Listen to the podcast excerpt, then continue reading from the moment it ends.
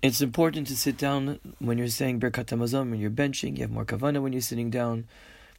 If a person was eating in his house standing or walking, he should still sit down for benching if it's at all possible.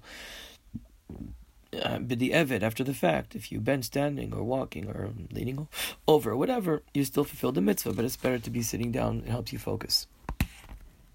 Because your burping's down to wear a hat and jacket for davening, for benching. Obviously, that's for people who usually do wear jackets and hats. If people wear jackets and hats, then they should put it on for benching. But if you're not, if you don't you walk around generally with a jacket and hat, then obviously you don't have to put it on for benching person shouldn't do other things uh, while he's benching, and I mean, be mitasek with other things, being involved in other things, doing other malacha, even small things. You should be washing dishes. You shouldn't be, uh, you know, arranging the plates in front of you. You shouldn't be stacking the dishes, stuff like that. You should be just focused on the bracha.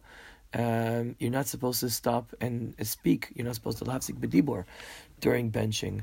Uh, the halach is b'di after the fact. If you have been mafsik b'dibur, if you did speak during benching, which you shouldn't have, you continue from where you left off and finish benching. But but nechatchili, you're not supposed to, to to speak during benching. I note that this is even more chomer than shema and kriyat shema. There are areas that you certain opportunities that you're allowed to to respond, to greet, kavod, but benching is more like uh, Shmoneh Esrei in this regard. You're not supposed to speak at all.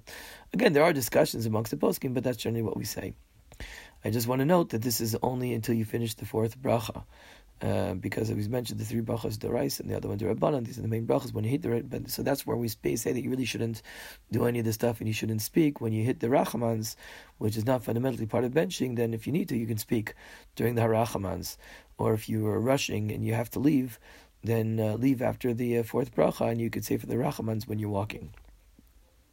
And again, just like you're not supposed to be mafsik bedibur, we said you're not supposed to be engaged in other uh, uh melachot or uh, hitaskuyot and other type of things during benching. You also should be hinting to your friend during benching.